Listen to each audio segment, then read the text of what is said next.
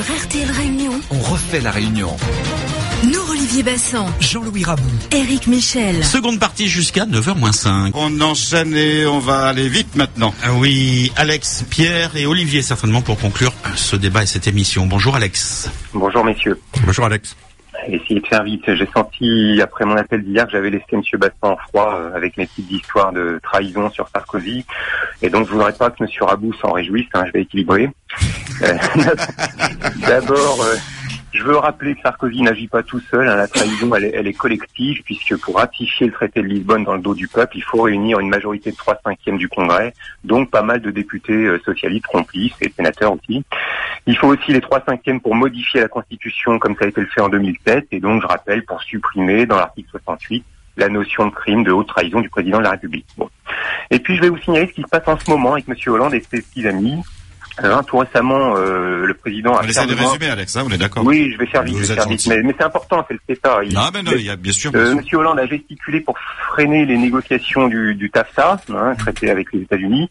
Et euh, pe- pendant ce temps-là, j'ai déjà dit, on laisse discrètement aboutir l'accord du CETA qui concerne le libre-échange entre Mm. l'Union européenne et le Canada. Mm. C'est un véritable cheval de Troie du TAFTA. Pour que les, le- les auditeurs comprennent bien rapidement, l'un des gros problèmes, une fois que le CETA est en place, c'est que si par exemple la France essaie d'introduire une nouvelle loi qui protège les, davantage les- la santé des consommateurs, eh ben euh, cette loi, si elle va à l'encontre des intérêts financiers d'une multinationale canadienne ou de sa maison mère aux États-Unis, eh bien la multinationale pourra porter plainte euh, contre l'État français auprès d'un tribunal d'arbi- d'arbitrage.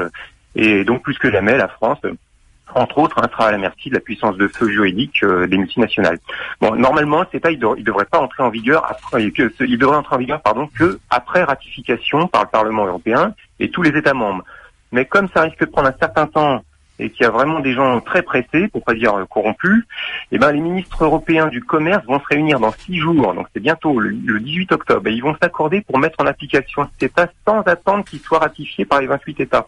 Et vu l'importance que ça a, ce CETA, vu toutes les complications juridiques possibles, si jamais il devait y avoir un, un État plus tard qui ne ratifie pas finalement, ben, il y a en France des députés qui essayent de s'opposer à cette précipitation. Et il y a trois semaines, vous avez même euh, 77 députés socialistes euh, qui ont, qui ont mis leur carrière en péril, je veux dire, euh, et qui ont eu le courage d'écrire à M. Hollande pour lui demander de renoncer. Hmm. Et la semaine dernière, en commission des affaires européennes, il y a une résolution qui a été proposée pour demander à notre ministre du Commerce, euh, Mathias Feckel, un young leader, pour lui demander de, de s'opposer à la mise en œuvre prématurée du CETA. Et cette résolution, très vite, cette, cette, cette résolution, résolution Normalement, euh, la commission devait être majoritaire pour la voter. Et ben, elle a été rejetée par 12 voix contre 4. Comment ça a été possible?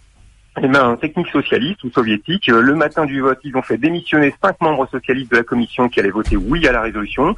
Ils les remplacent par cinq autres membres qui eux votent non. Et, après le vote, effectivement du pouvoir. Et vous concluez en nous disant Après le vote, ces cinq-là démissionnent et à leur tour pour prendre les, les- pour reprendre les, pour laisser la place aux cinq premiers. Donc je vous laisse apprécier la manœuvre qui en dit long sur ce qui reste à nos députés comme liberté d'action. Merci, bonne journée à vous Alex, Bonne à très journée. bientôt Au revoir, sur Alex. réunion et merci de vous avoir bousculé, et merci d'avoir compris d'avoir- et de voilà que je vous ai bousculé. un Remettez petit dans peu l'ordre. pour- Voilà. Voilà.